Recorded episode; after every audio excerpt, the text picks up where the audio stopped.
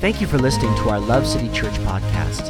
Visit us online at www.lovecitychurch.ca. We pray that this message encourages you and strengthens you in your walk with Jesus. We are going to pray, pray, pray real quick. We're going to get into the word this morning.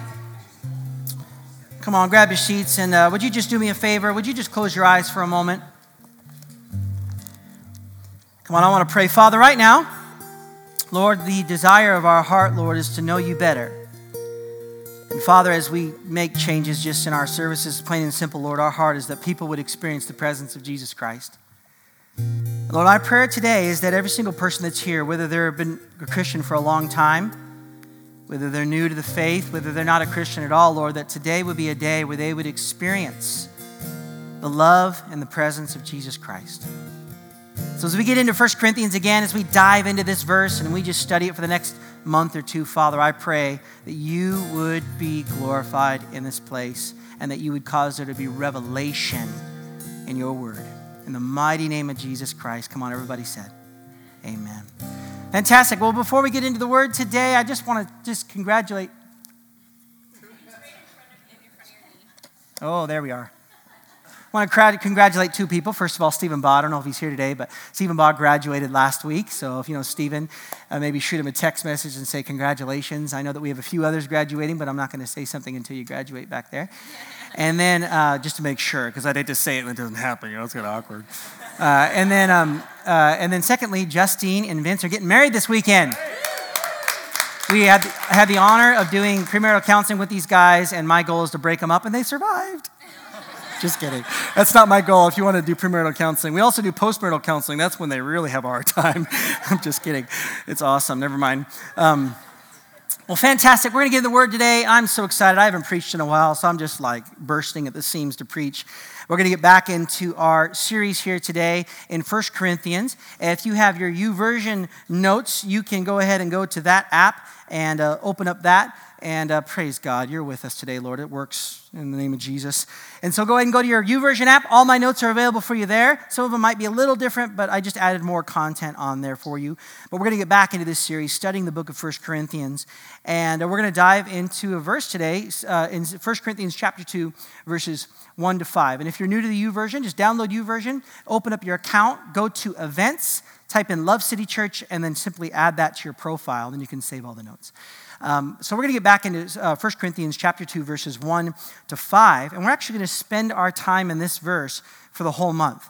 There's so much, or I'm sorry, in this chapter for the whole month. There was so much here. We might even go longer, but there's something very, very important about this passage of Scripture that each of us must uh, comprehend in order to really understand what it means to progress in our walk with God. And so let's read this together this morning. You can follow along as I read, and, uh, and we'll get right into it here this morning.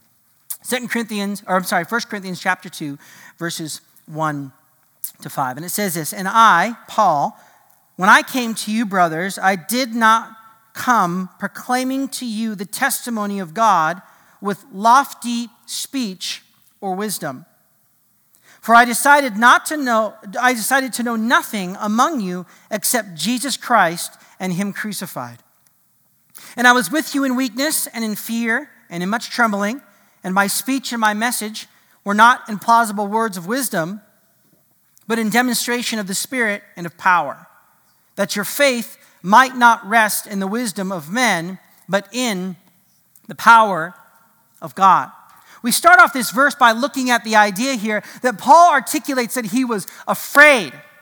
Paul the Apostle wrote two thirds of the New Testament, and this scripture identifies he had fear he was trembling. There was an anxiety. There was something going on. There was something about being in the city of Corinth that caused Paul much trembling, much fear, and much weakness.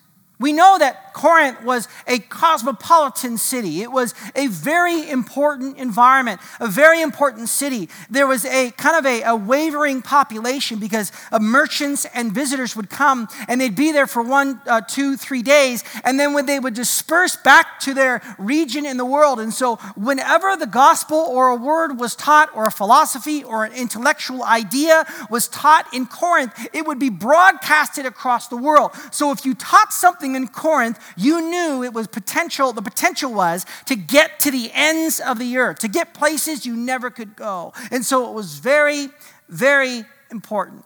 And so Paul preached in this environment. He uh, preached the gospel, and it, he knew that it would go far. It was an intellectually uh, diverse city. It was, it was materially very, very prosperous, but it was also a very morally corrupt city. There was a, a tendency in the city for, for Corinthians to indulge their desires in whatever sort that they wanted. A biblical commentator wrote this paragraph. He said the ideal of the Corinthian, the person, was the reckless development of the individual. The merchant who made his gain by all and every means. The man of pleasure, surrendering himself to every lust. The athlete steeled to every bodily exercise and proud in his physical strength are the true Corinthian types. In a word, the man or woman who recognized no superior and no law but his own desires. That was the type of environment where Paul was preaching the gospel message. A morally corrupt environment where people denied the idea of an existence of God and simply live to indulge in their own desires, to indulge in their own wants, to indulge in their own needs. See, Paul wrote this, or I'm sorry, Paul planted this church, and he was in Corinth for about a year and a half, and people began to get saved, and so he started the church, the local church, and they would uh, historically proven that they would gather on Sundays and then they would meet at homes throughout the week and they would go to the temple to pray throughout the week as well. And they would take a tithe and an offering and they would worship and they would pray and they would study the word. A lot of what we do today was a very uh, significant picture of what would happen then. And they began to grow. But uh, Paul then left for Ephesus and he went to Ephesus and he got there and began to plant another church. And his close friend Chloe wrote a letter to Paul saying, Paul, things are falling apart here in Corinth. You need to come back. And so Paul wrote the first four chapters of First Corinthians as a letter, and he was going to send this back. And then another report came that there was a man in the church that was sleeping with his mother in law, and that they were uh, getting drunk during communion services. They would come in and drink all the wine and just get plastered and then go home. And Paul said, if you're going to do it, just stay at home. Like, if you're going to come here and drink, make sure it's a sacrament and it's holy and it's righteous. People were, were raising, uh, speaking in tongues as the ultimate gift. And so they were putting a lot of attention attention on different gifts and minimizing others. There were all sorts of things going on. And so Paul wrote the remaining uh, uh, letter of First Corinthians and he sent it back to the church. He was addressing division in the church and doctrinal issues. There were those who were following the intellectualized speaker Apollos, who brought really intellectual Christianity into its form. And this individual who could speak and preach the word of God. Interesting note Apollos was not baptized in the Holy Spirit, and yet lots of people were following because he was such a good teacher, teacher of Scripture. Some followed Peter, where Peter taught the, the, the adherence to the Jewish customs and laws, and so very liturgical, and very, this idea that these certain ways to do things. And so they would follow these kind of laws almost to fulfill the law, yet still have a relationship with God. Some followed Paul, and Paul's message was grace, grace, grace. And so people said, Yes, grace. I can basically do whatever I want in the city of Corinth, and God's just going to forgive me so grace, grace, grace, grace, grace. And then finally, there was a group of people. They didn't, they didn't associate with a specific church. They didn't associate with a specific organization. They didn't associate even with a specific leader. But they themselves believed that I am the true follower of Jesus because I don't follow a man. I don't follow organization. I don't follow church. I don't follow any of these things. I am the true follower of Jesus Christ. So much so that they believe that anyone who professed to be a Christian and engaged in organizational Christianity Christianity or engaged by following Apollos or Peter was not a Christian at all. All this division that was caused in the church that Paul needed to address. But something changed in Corinth's journey, the Corinthian church. The original focus was on Jesus. Their original focus was on the cross of Christ. Their original focus was on the very simple faith of the gospel. The, the original purpose of, of the church starting was founded on this simple faith system that I have a simple faith in God, that I believe that Jesus died on the, and rose on the third day. I have the simple faith that Jesus is God and created the heavens and the earth. This simple, childlike faith, but something shifted. The religion went, the, the, their faith went from a heart experience or a heart relationship down to a head religion. They went from a experience of the heart. They went from a relationship with Christ to a head religion. It became no longer about the cross of Christ, no longer about the message of Jesus, no longer about the simplicity of the gospel. It became about so much more. It became about my mind, it became about intellectual, it became about my head. And Paul said, Listen, that is not how we started this journey together. We started this journey on Jesus. We live in a day and age today even in our culture in the 21st century, where the Christian faith has become more about the head than the heart. What happens, what happens when our religion or our faith or our relationship goes from a heart experience, from a heart relationship to a head knowledge? Well, we see it happen in, Corinth, in the Corinthian church. Divisions in the church, fights, confusion, sexual promiscuity and immorality, lack of the Spirit's power, looking to and learning uh, from humans rather than from learning from the Spirit of God, elevating leaders over Jesus, uh, building human kingdoms that focus on money, that focus on doctrine, and focus on hierarchical structures to manage people.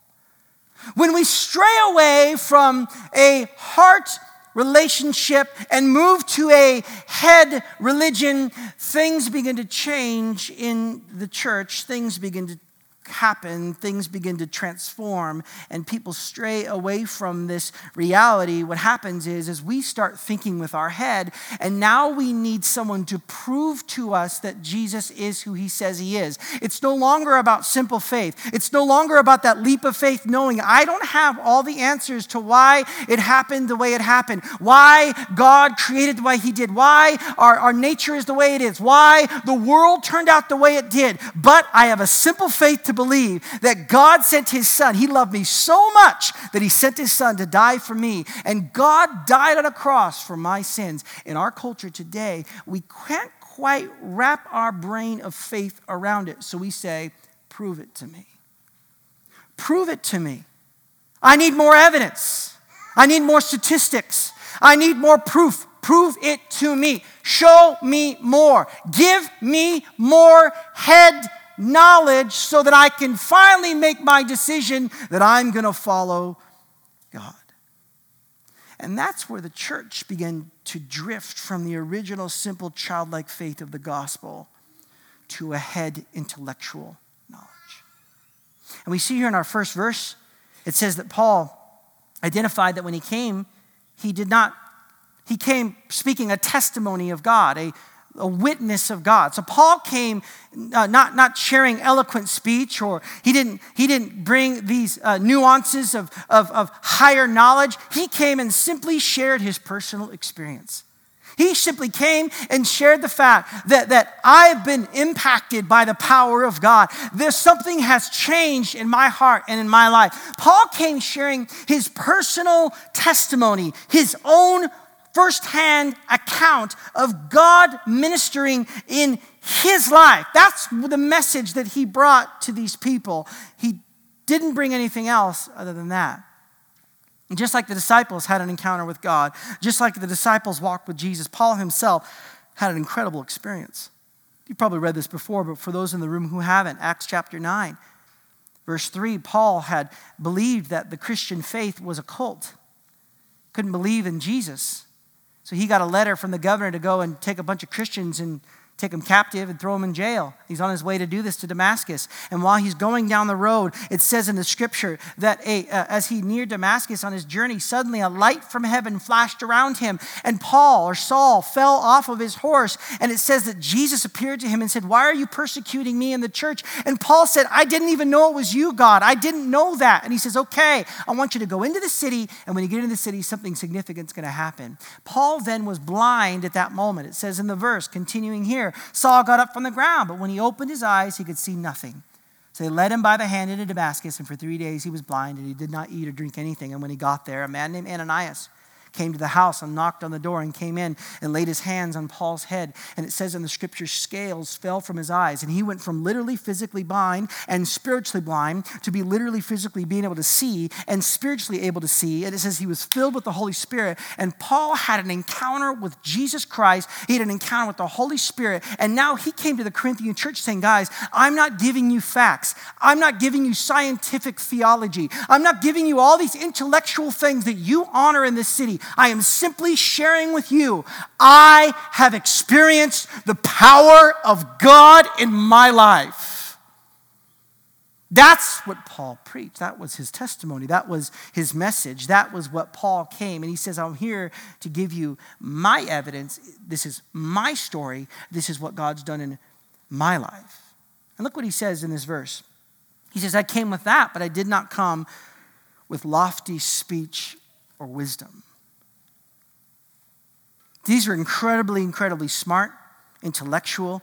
They had famous philosophers and debaters in Corinth, but they could not give testimony like Paul could. They could not wrap their, their mental brains around the idea of Jesus. They had no answers, so they used lofty words.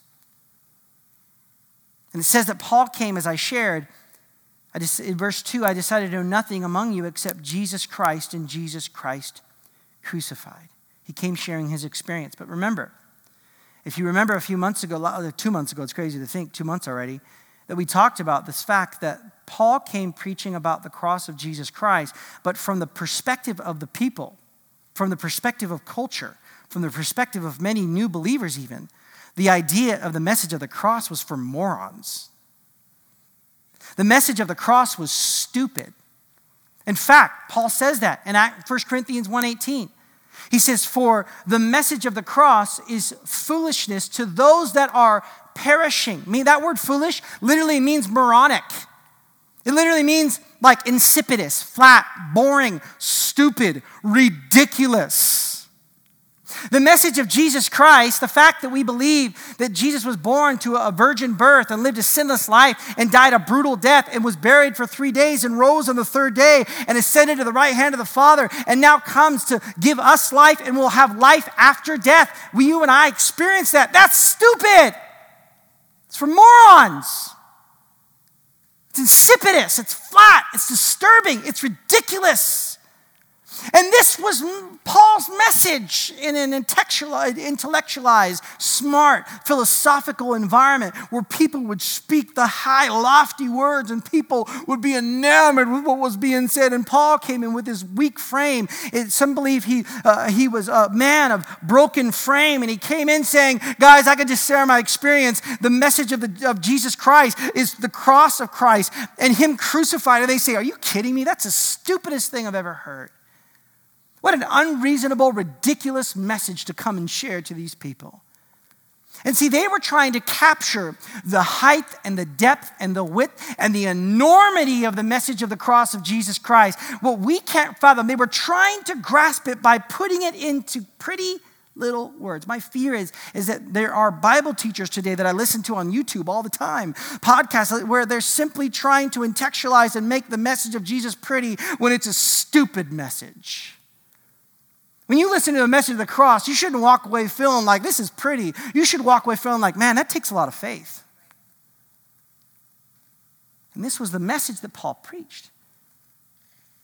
He knew he could not start with their behavior, he knew that he could not start with the doctrine the, the, moral, the immoral culture had seeped into the church sexuality and misuse of gifts and alcoholism and all different things. It seeped into the church. And Paul knew, I can't start here. I have to start with the message of the cross. Why? Because they need to experience it for themselves. Because when you experience the power of the cross of Jesus Christ, your life is changed forever.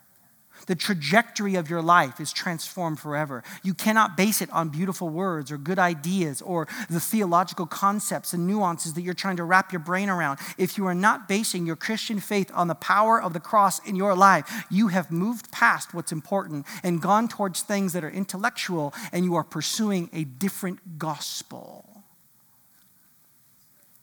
And Paul is saying here that if we're not careful, it becomes about what makes sense to us. if we're not careful, it becomes what makes our human, what makes our human, re, what makes sense in our minds. If we're not careful, we have to understand something that when we begin to think like this, do you know that that actually removes the power of the message? Look what it says in 1 Corinthians 17, one verse prior. Christ did not send me to baptize, but to preach the gospel, not with words of eloquent wisdom, lest the cross of Christ be emptied of its power. So, if we're trying to have eloquent wisdom or intellectualization of the gospel, we are watching the cross lose its power, and sin and immorality and division and difficulty and anxiety and fear and competition and hate for one another, and the church will begin to crumble and your life will begin to crumble. You say, Why is this happening? It's because you're no longer focused on the very simple faith on Jesus Christ, His cross, Him crucified, and the impact that it has had in your life. We live in a culture that says, I I will not accept it unless I can fully wrap my brain around it. If this mystery doesn't make sense to me, I'm not going forward until it does. You don't have to know everything to be a Christian. The message of Jesus Christ is a, is a mystery. In fact, when you become a Christian, there are so many things you don't understand, so many things you just don't get. Hebrews 11, a very famous verse, look at this. Hebrews 11, 1, 2, and 6, or 1, 2, and verse 6. Now, faith, so we're talking about faith, is confidence, so confidence in what we what? Hope for. So something you hope for is not presently in your existence. It's not in your purview, it's not in your sight. Something you're hoping for and assurance of what we do not see. So faith is an assurance and a confidence of something you literally don't even see in front of you. You say, Ryan, how could I put my faith in Jesus when I wasn't there? Well, that's called faith. How could I put my faith in God knowing that when I die, I'm going to spend an eternity in heaven and that one day He's actually going to return for this earth and restore this heaven and this earth, and you and I will live for a millennial of eternity with Christ? How am I supposed to come to the place to believe that? Well, that's called faith. See, faith is what you don't know. Faith is what you can't comprehend. Faith is your trust in God that Jesus, I believe that you died on the cross. I believe that you're God. I believe that you're sent by the Father. I believe that you are God and one, God three in one. I believe in those things. I don't have all the answers, but I'm committed to that simple faith. And you watch what happens. God will begin to reveal these unknown things to you. But look what it says. This is what the ancients were commended for. And without faith, this kind of faith, look at this, it is impossible to please God. What kind of faith? A faith that believes that God exists, a faith that believes that God rewards those who seek Him, a faith that says, I don't have all the answers, but I've got faith in Jesus. I don't know it all. I don't get it all. I haven't intellectualized it all. I haven't intellectualized it all. I haven't philosophized it all. That's a new word I made up. All those things. I haven't quite gone there yet. But you know what? I'm going to have faith knowing that God is the king of my life. He's the king of this world. He's coming back for me. He died for me. That type of faith is all you need to start this journey. And glory upon glory, precept upon precept, verse upon verse, in, time, moments with God upon moments with God. He will reveal His word to you. And Paul knew that if we're not careful, we will begin to put teachers around us who will say things that we want them to say. It says that in 1 2 Timothy 4. For the time is coming, and it has now come, my friends, when people will not endure sound teaching, but having itching ears, they will accumulate for themselves teachers to suit their own passions and we'll turn away, look at this, turn away from listening to the what? Just say it out loud. To the what?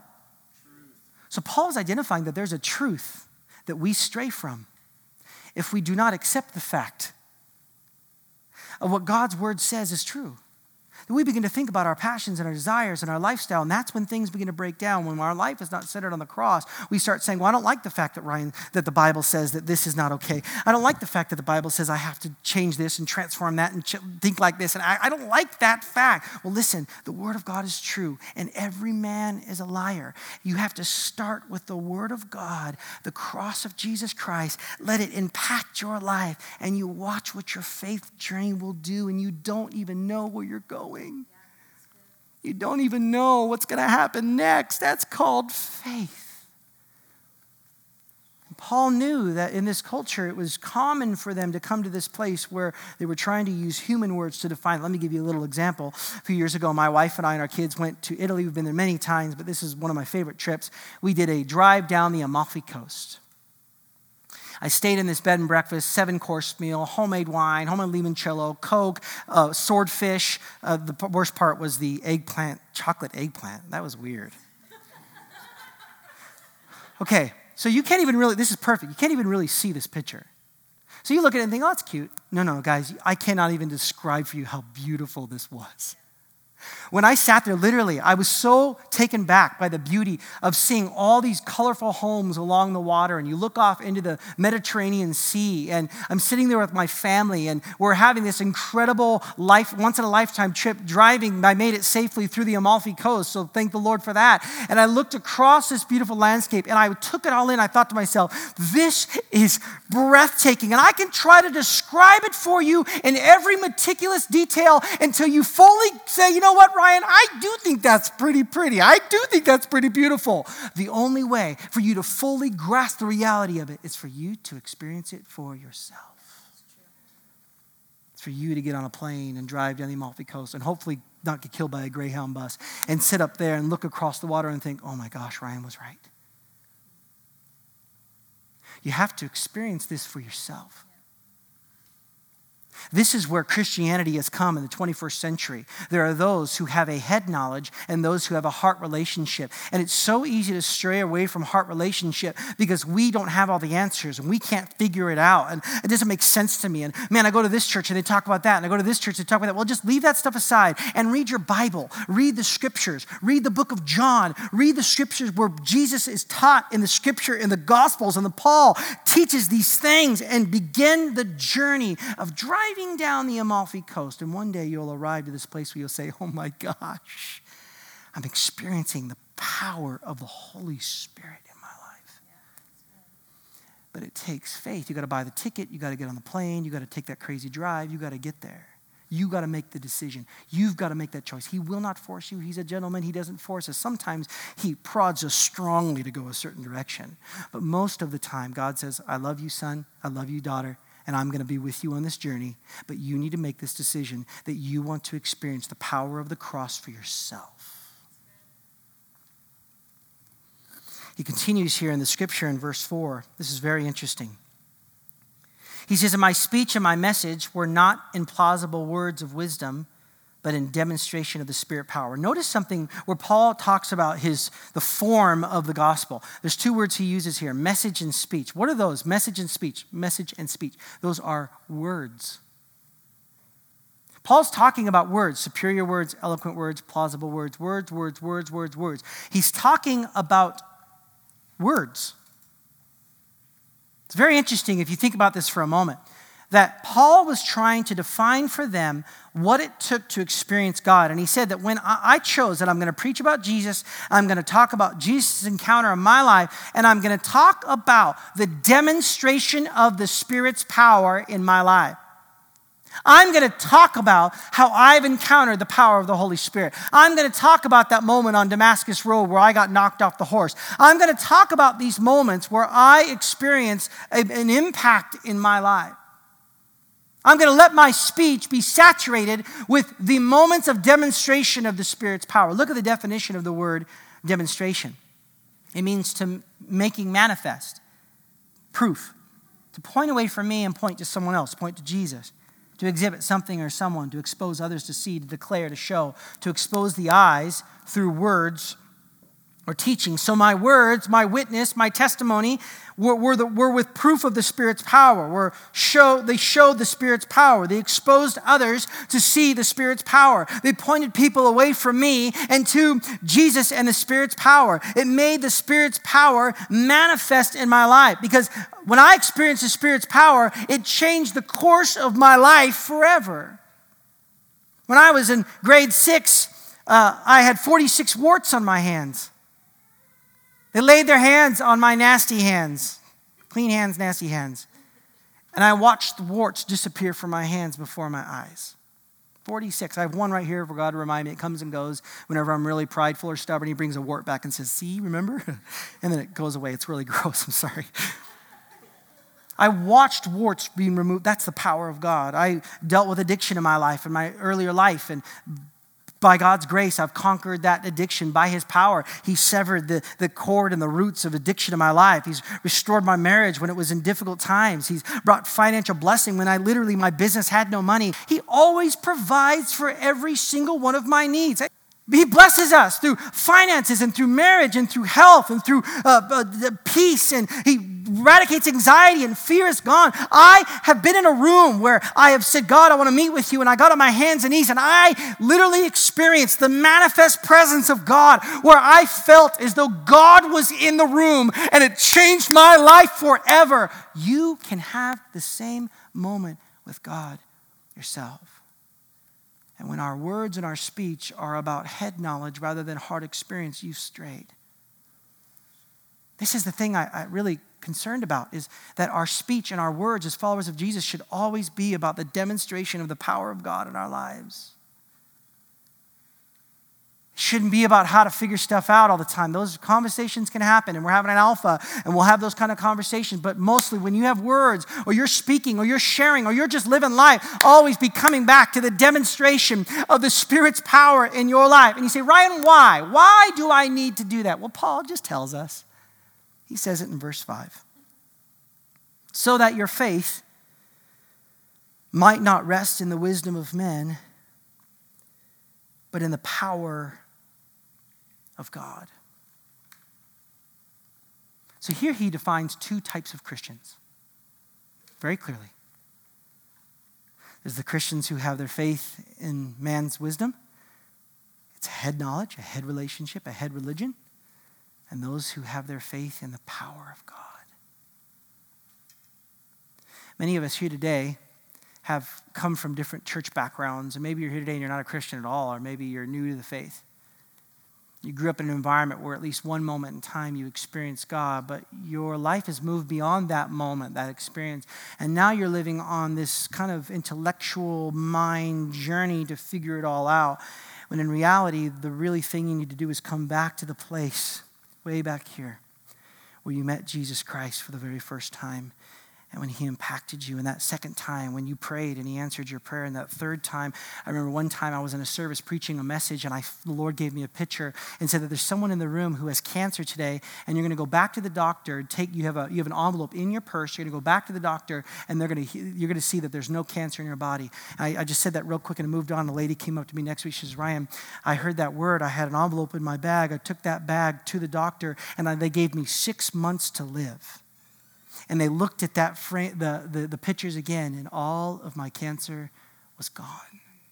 Those are the types of moments in your life when He provided that check in the mail, when He brought you back into relationship with your family member, when He partnered with you and, and, supported you, and when he, he, he spoke into your life, and when you sensed His presence, and when you were feeling fear and anxiety, and He caused that all to go away, when your marriage was falling apart, or when your kids, you were the, the, in a season with your kids where you didn't know what was going to happen, and God, the Holy Spirit, demonstrated His power in your life. Come back to that moment and remember that Jesus did that for you. He came, broke through heaven, and did that for you. We cannot base this walk with God on trying to figure out all the nuances and mysteries of the planet and the universe the Bible clearly teaches here. Paul says, listen, guys, move away from all of that stuff and just keep it about the simple faith in Jesus Christ and Jesus Christ crucified. Put your faith there and watch what happens in your life. Now, I'm going to share the rest of my message another time this month, but there's one thing I want to say as we transition into worship. There's a scripture, and I'm not going to teach it all. I'll just say it, and I'll re- you have to come back later to hear it. There's a scripture that insinuates the idea, if actually read through the New Testament, that in our words, God actually, His presence, His presence rests in our words. All throughout the scripture, Acts, Paul, Peter preached a message, and it says, in hearing their words, they were pierced to the heart.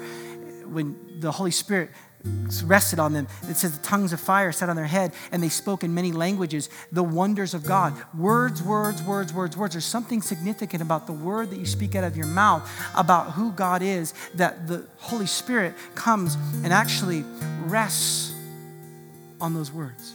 That's why we want to create more space for worship because you think when you come in this room and we sing songs and you stand there and look at the words and say, ah, when you begin to sing the, the, about the glories of God and begin to declare with your mouth, not quietly, not you actually begin to open your mouth and declare the demonstration of God's power in your life. What has God done for you? What has He redeemed you from? How has He changed your life? As you begin to declare those with your mouth during worship, the Bible says that God actually dwells in your words.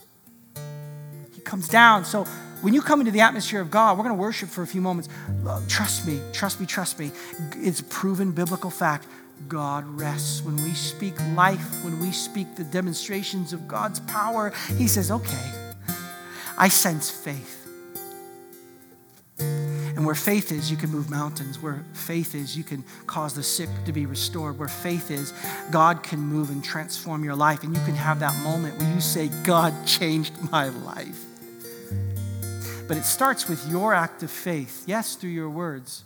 If you confess with your mouth, words that He is God, you will be saved. Words, words, words, words.